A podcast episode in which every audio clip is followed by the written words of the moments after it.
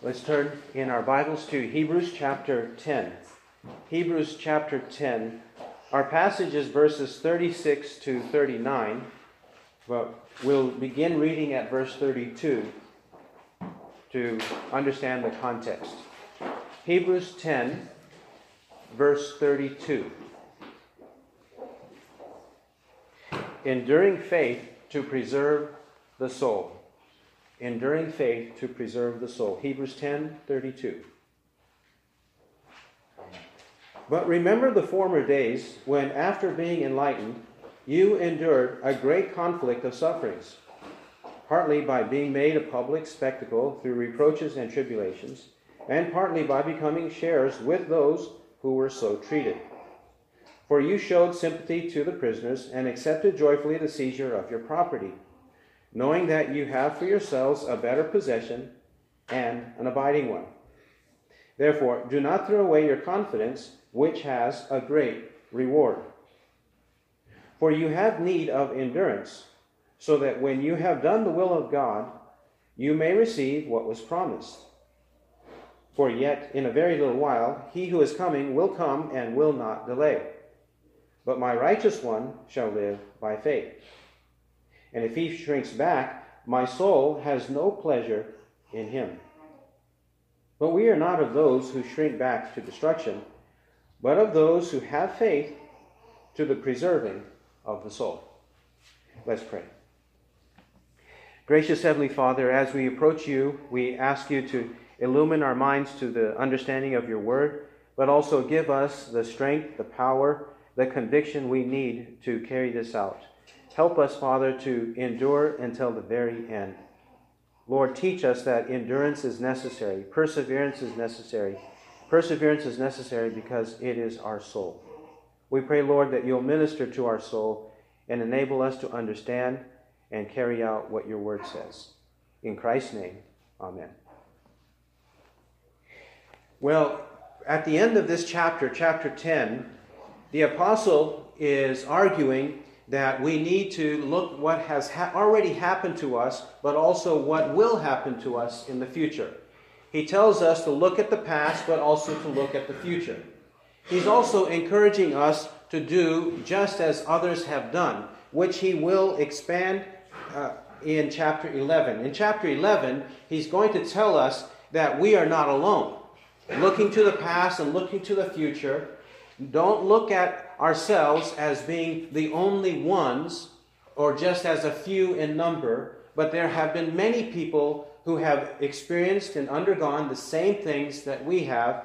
This is what he will explain in the next chapter, with a long list of the faithful who believed and obeyed the gospel of Christ throughout the Old Testament. For thousands of years in the Old Testament, he will explain that. So now we turn our attention to verses thirty-six to thirty-nine, where he's going to tell us that in order to obtain, in order to receive, in order to enter into God's eternal kingdom, certain things are necessary. Certain things are necessary of us. Enduring faith to preserve the soul. We need lasting faith. We need faith that perseveres until the end of our life, for our souls to be preserved. That means if our souls are going to be preserved, we must have this true faith. This is what he exhorts us here. In verse thirty-six, he says, "For you have need of endurance."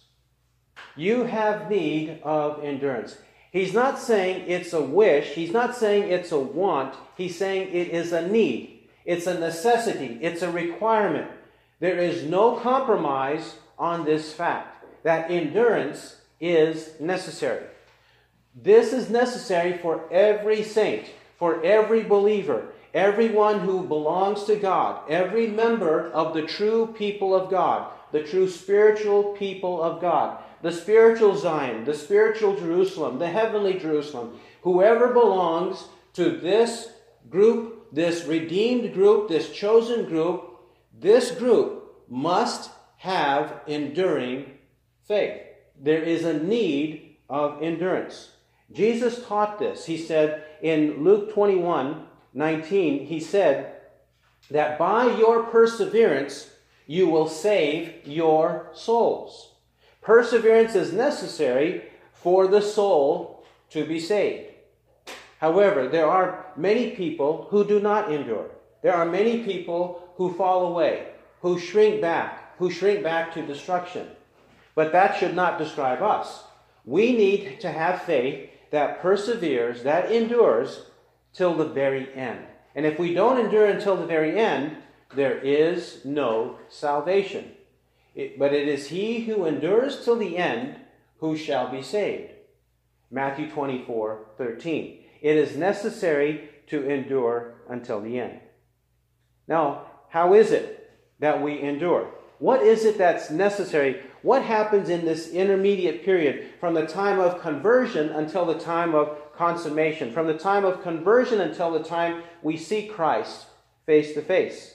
He says in thirty-six what is necessary. He says, so that when you have done the will of God, you may receive what was promised. What is necessary from the time that we are converted, from the time that we believe, truly believe, and truly repent, and put our faith in Christ? What is necessary? What's necessary is doing the will of God. What did we do before our conversion? What did we do when we were unbelievers? What did we do when we pretended with Christianity? What did we do? We did our own will. We walked our own way. We didn't want anybody to tell us what to do.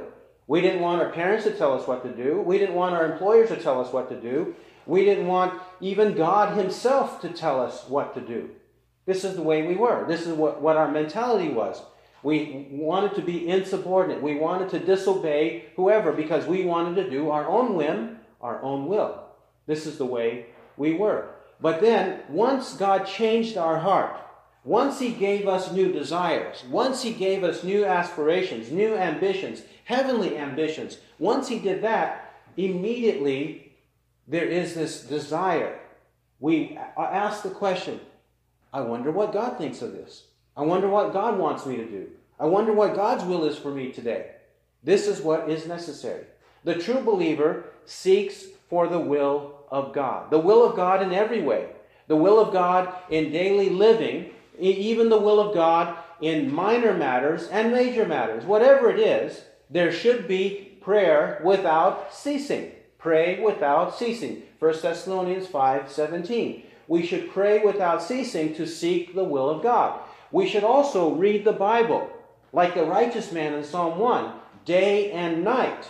Read and meditate on the Bible day and night. Otherwise, how can we know the will of God? We cannot know the will of God just by going into the forest. We cannot know the will of God by just doing our daily jobs. No, the will of God comes by reading the Bible, by meditating on the Bible, by memorizing the Bible, by discussing the Bible with those who d- desire the same. This is how we know the will of God. And how important is it to do this will of God? It's extremely important because Jesus said in Matthew seven, in Matthew seven, twenty-one to twenty-three, Jesus said, and in that day many will say to me, Lord, Lord, did we not prophesy in your name, and in your name Uh, cast out demons, and in your name perform many miracles? And then I will declare to them, depart from me, you who practice lawlessness. I never knew you. And he says, why? Because they did these things, but they did not do the will of his Father. Doing the will of the Father is obedience to his word. Whatever his word says, whatever he expects of us, they did not have a desire to do the will of God. And those who don't have a desire to, the will, to do the will of God, Jesus will say on that day of judgment, depart from me, I never knew you, you who practice lawlessness, because you would not do the will of the Father. You would say, Lord, Lord, but not do the will of the Father. In fact, First John two seventeen says, the one who does the will of God abides forever. The one who does the will of God abides forever. Now, to the new believer, to the believer, doing the will of God should be sweetness.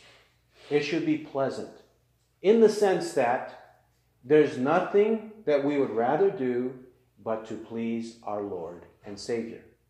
It may not be pleasant in terms of the actual experience. We might not like what people say to us. We might not like how they frown upon us. We might not like any of that. We might not like, as in this case, they had their possessions seized. People stole their possessions. They plundered and looted their possessions. And they didn't like that, but they did want to do the will of God. So they received it joyfully. They received that persecution joyfully because they wanted to do the will of God. This is what we should desire too, to do His will. Now, to ensure that we not misunderstand what the apostle is saying, he's not saying that we must do this will to receive what was promised, in that it all depends on us, that we need to use our own effort apart from the grace of God, apart from the Spirit of grace, that it depends on our works for us to be saved from our sins. He doesn't mean that we have to depend on our works to present to God on the day of judgment to be saved from our sins. He does not mean that whatsoever. It's not as though God puts on a scale on the two sides. On the one side is the weight, and on the other side is the produce. He's not saying that if your good deeds are better, doing the will of God, if they are more and heavier than the weight of your sin, then you get into heaven. That's not what he means. He doesn't mean that whatsoever. Let's show that briefly here in this letter. In chapter six, in chapter six, verse three, six verse three, after telling us that we should not be immature people, but mature, he says in chapter six, verse three, and this we shall do if God permits. We shall grow into maturity if God permits.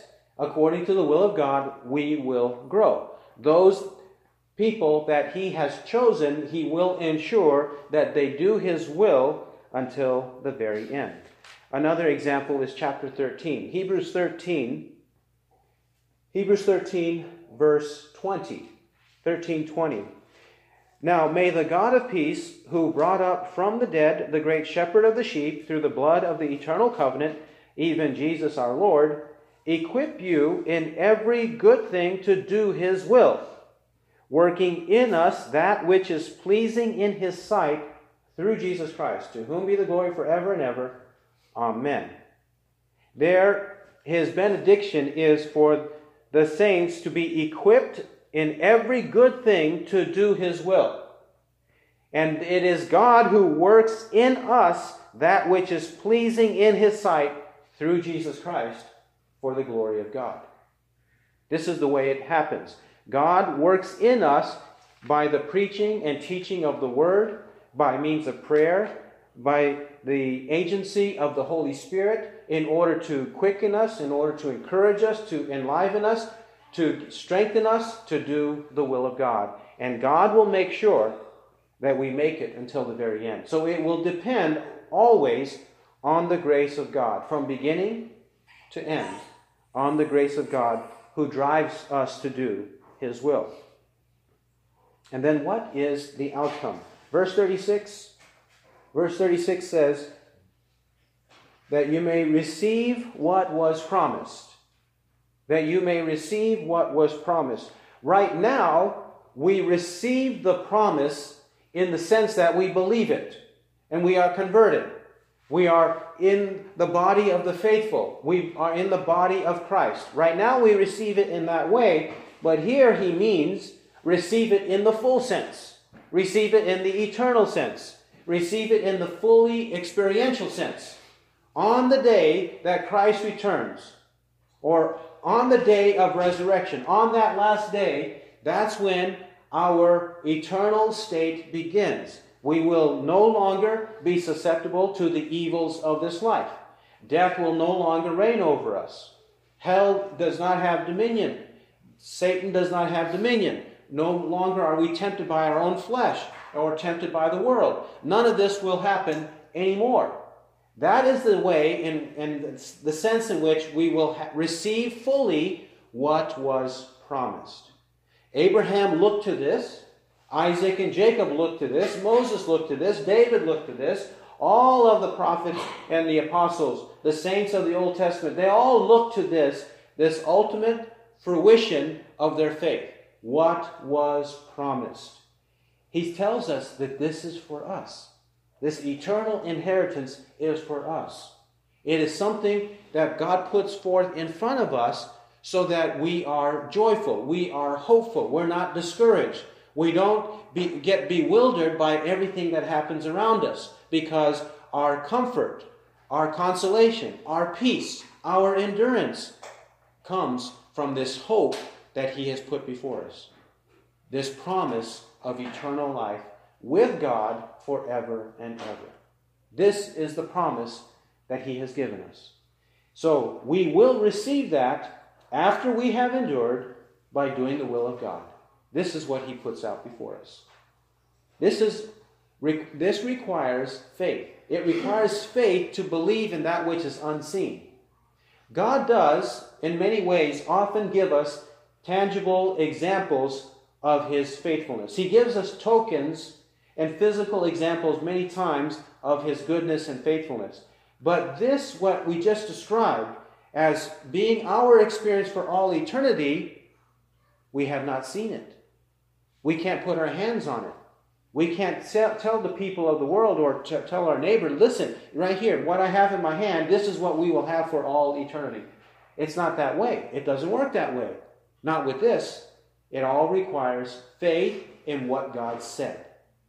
So this is why, just as in the past God was good to us, God was faithful to us, God changed us, God redeemed us, God performed miracles, both in the Bible and occasionally in our own life. He works out circumstances that we did not control that must have happened by the miraculous will of God.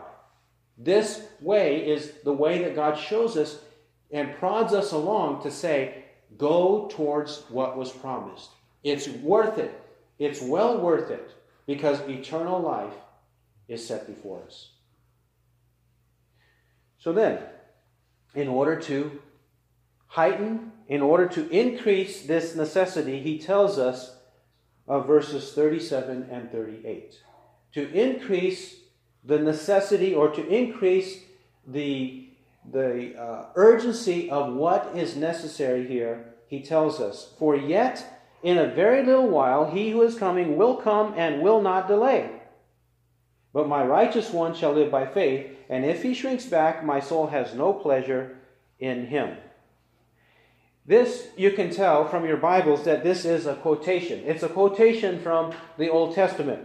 It's a quotation from two passages. One passage very briefly, which is Isaiah twenty-six twenty.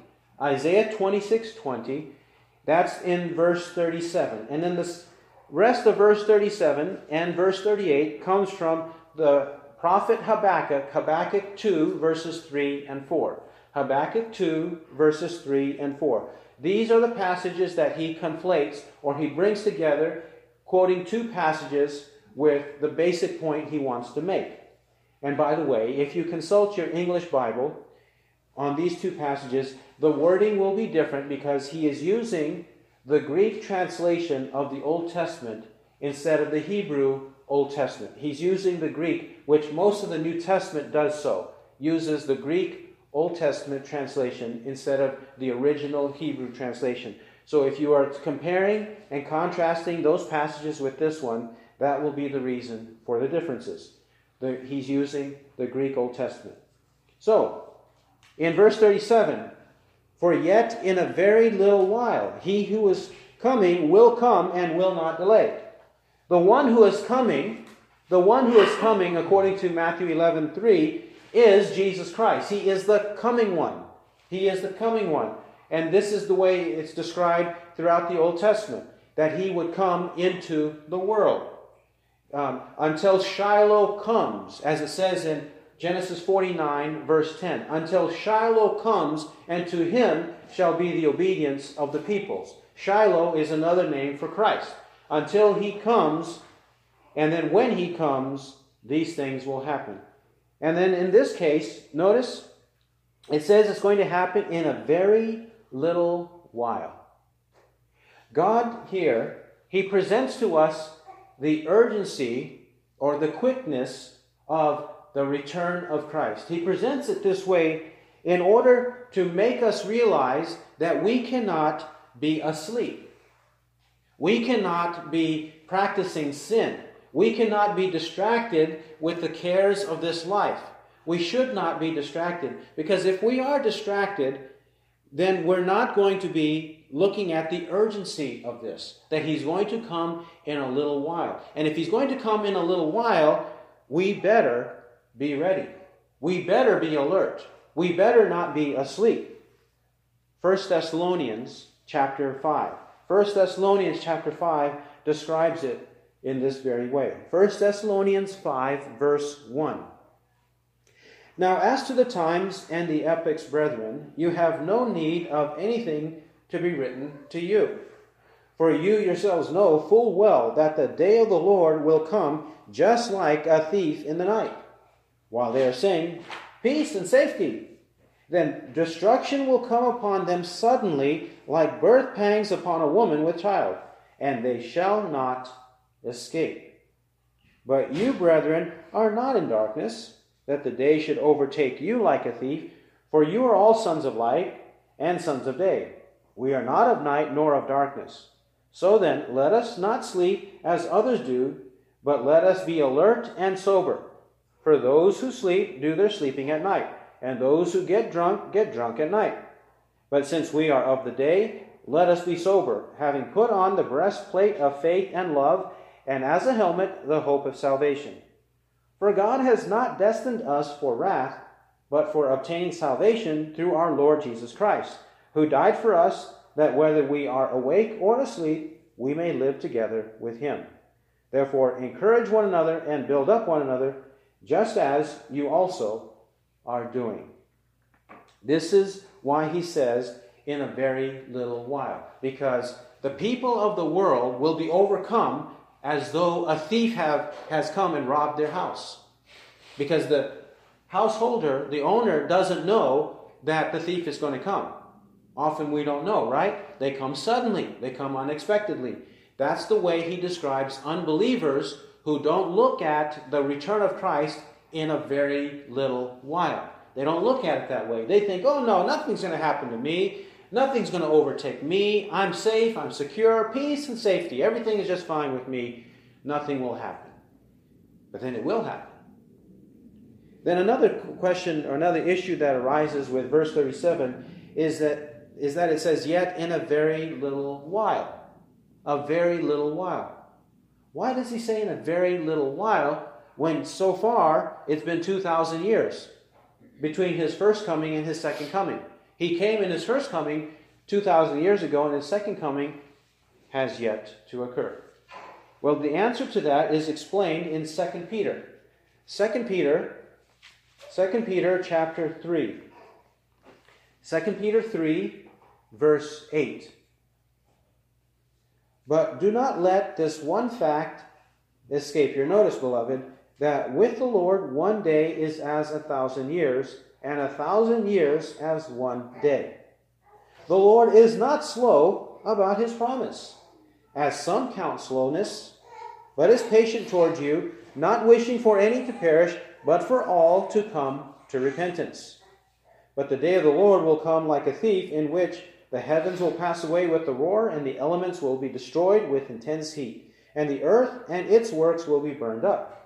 Since all these things are to be destroyed in this way, what sort of people ought you to be in holy conduct and godliness, looking for and hastening the coming of the day of God, on account of which the heavens will be destroyed by burning, and the elements will melt with intense heat? But according to his promise, we are looking for new heavens and a new earth in which righteousness dwells. Peter says in verses eight and nine that with God, a day is as a thousand years. That is, God does not reckon the time as we reckon the time. That's all he means. He does not mean that one day uh, to us is uh, a thousand years to him, or a thousand years to him is one day to us. It's, he doesn't mean it that way. He's not saying God lives in time and space. He's saying that God doesn't reckon it the way we reckon it. He doesn't count it the way we count it. But what should we do? We should not think God is slow. We should not think he's slack. We should not think he is asleep, or that he is busy with another planet or something like that, or that he's having a war or a fight with the other gods. Nothing like that. Nothing like that. And literally there are people who believe those things. They believe those, but that is not the case.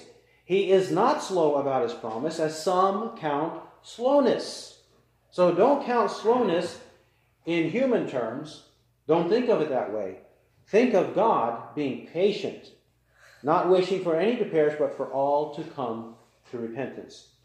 He is patient and awaiting for all to come to repentance, all the elect to come to repentance. This is why he says, for yet in a very little while. So, be ready. Then, verse thirty-eight. Verse thirty-eight. But my righteous one shall live by faith, and if he shrinks back, my soul has no pleasure in him. But my righteous one shall live by faith. From Habakkuk two, verse four. This is the fundamental premise for our salvation, that it is necessary for us, in order to be reckoned righteous, to have faith in Christ whereby we live. We have eternal life only by faith in Christ. And if we have faith in Christ, then God counts us righteous because Jesus is righteous. God made him who knew no sin to become the sin offering on our behalf, that we might become the righteousness of God in him. Second Corinthians five twenty-one. We are righteous only because we have faith in Christ. Faith in Christ. This is how it happened to Abraham. This is how it happened to Habakkuk. This is how it happened to Moses. Faith in Christ. The righteousness of Christ applied to them, reckoned to their account, so that their sins are atoned. Their sins are covered. Their sins are done away with, taken away, driven out into a solitary place, like in Leviticus sixteen. One of the sacrificial animals was driven out or led out into a solitary place. This is a picture of what God does with our sins when we have faith in Christ. Now, I said Abraham, Moses, and others. Here's an example of Moses putting faith in Christ. Hebrews eleven. Hebrews eleven twenty-four. Hebrews eleven twenty-four. By faith Moses, when he had grown up, refused to be called the son of Pharaoh's daughter, choosing rather to endure ill treatment with the people of God than to enjoy the passing pleasures of sin, considering the reproach of Christ greater riches than the treasures of Egypt, for he was looking to the reward. Describing the faith and obedience of Moses, he says that he refused to be called the son of Pharaoh's daughter. That is, when he turned forty years old, Exodus chapter two, when he turned forty years old, he understood that it was necessary for him to determine the, the rest of his life, whether he was going to continue in the court of Pharaoh as the adopted son of Pharaoh's daughter. Was he going to do that and stay there in luxury and peace and comfort? Or whether he was going to be the deliverer of the people of God out of slavery so that they could go to the land of Canaan and dwell there out of slavery. What was going to happen? And he, it says there in verse six, he was considering the reproach of Christ greater riches than the treasures of Egypt, for he was looking to the reward. He looked to the eternal reward, the great reward of Hebrews ten thirty-five. He says, which has a great reward. That was the great reward Moses had in front of him, and because of that, he considered the reproach of Christ, the death of Christ, the, the ignominious death, the shameful death of Christ on the cross is what he considered greater riches than the treasures of Egypt. He looked to the spiritual benefit, not the physical benefit. That's what Moses did. And in that same way, we must do, and if we don't do that, then there is no life. Verse thirty-eight says, but my righteous one shall live by faith. It requires faith to be just like Moses. It requires faith to be just like Abraham. It requires faith just like, to be just like Paul or any other believer. We must have faith in Christ, what he did on the cross to pay for our sins. Otherwise, there is no life. Only death awaits.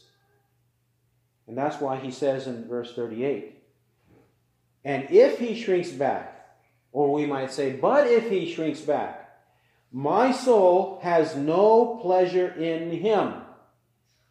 God's saying that I have no pleasure, I take no delight, I am displeased with that one who shrinks back, who falls back, who backslides, who turns away from Christ, who turns away from the truth, who says, yes, I've heard it, yes, I've believed it, perhaps temporarily, yes, I've lived it, perhaps temporarily, but now I'm going to turn away and move on. I don't believe that anymore. I don't care for that anymore. It's all hogwash to me. I don't want it. He shrinks back. Now, when someone shrinks back, falls back, turns away, falls away, when he does that, to what end? Verse thirty-nine says, to destruction. To destruction. Those who shrink back to destruction. To destruction. If we shrink back, it leads to eternal destruction. It leads to eternal punishment. As we read earlier from Matthew twenty-five forty-six, and these will go away into eternal punishment, but the righteous into eternal life. Or as Second Thessalonians chapter one says, that they will experience eternal destruction away from the presence of the Lord and from the glory of his power. That's what awaits those who shrink back, who fall away, who don't persevere until the end, who do not endure until the very end. That's why it's required, so that we are not destroyed.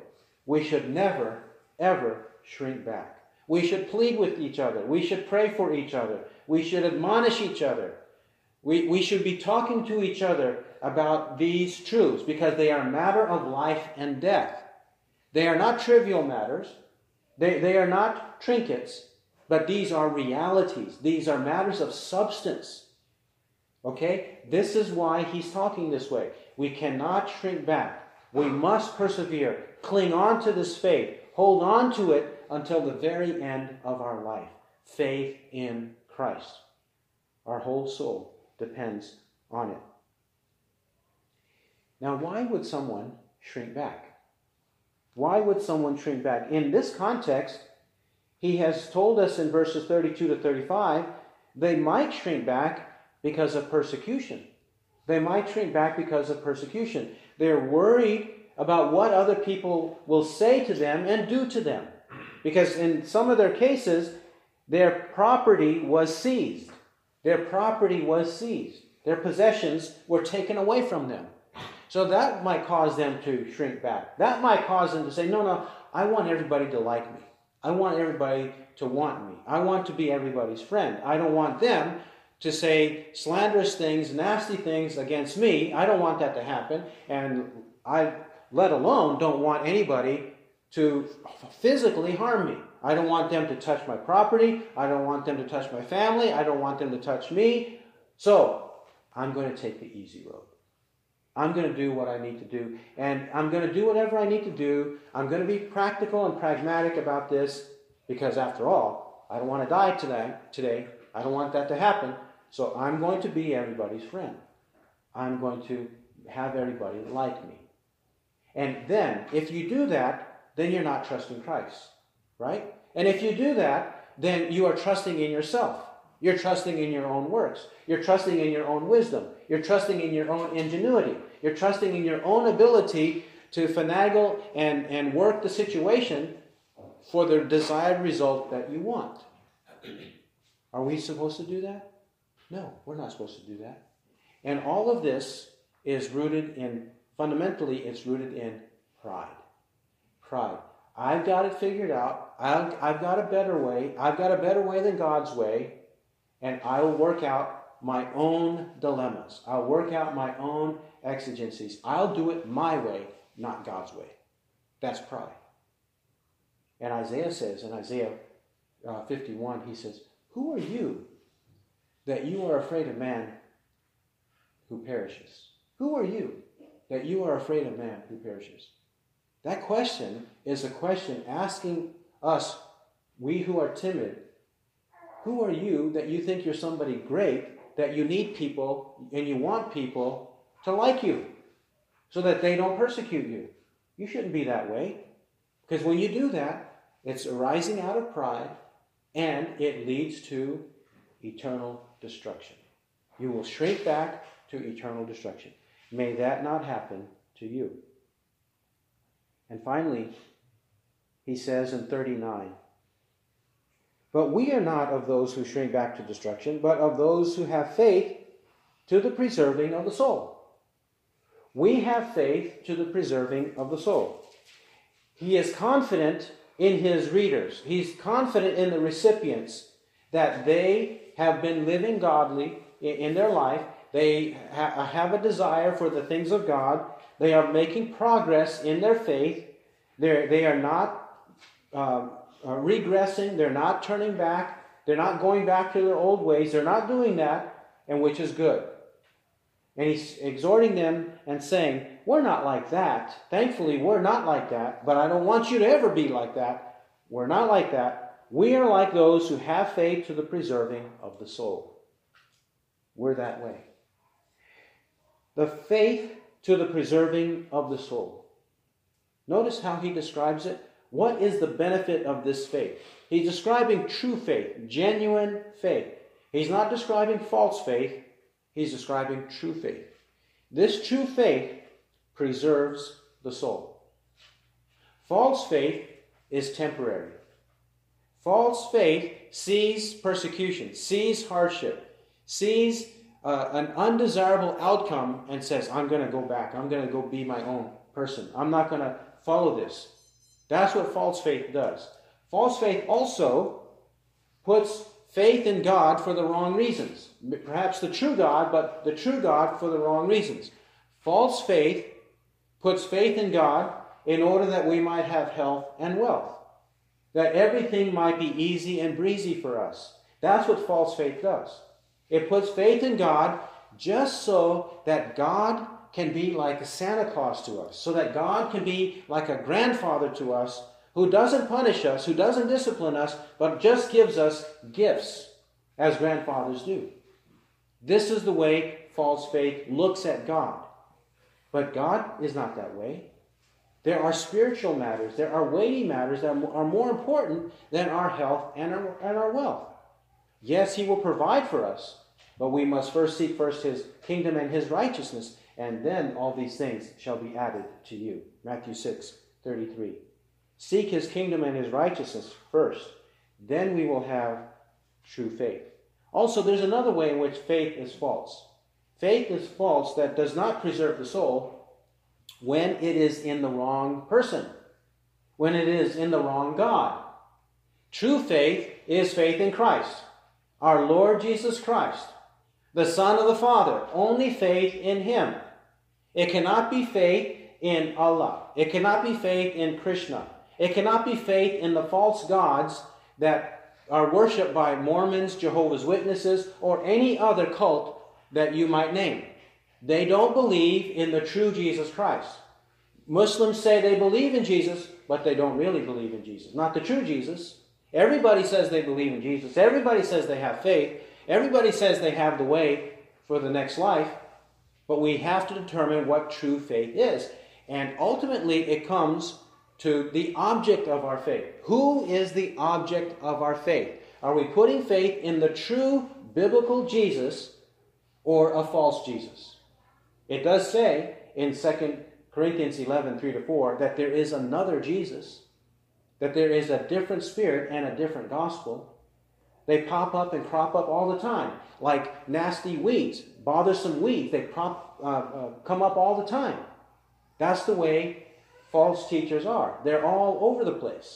But we have to be aware and not believe in them. Believe in the true Jesus, not another Jesus, the true one, the biblical Jesus.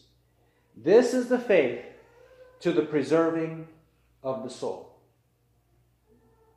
Is that not what's most important? Is that not what's most important? To preserve our soul.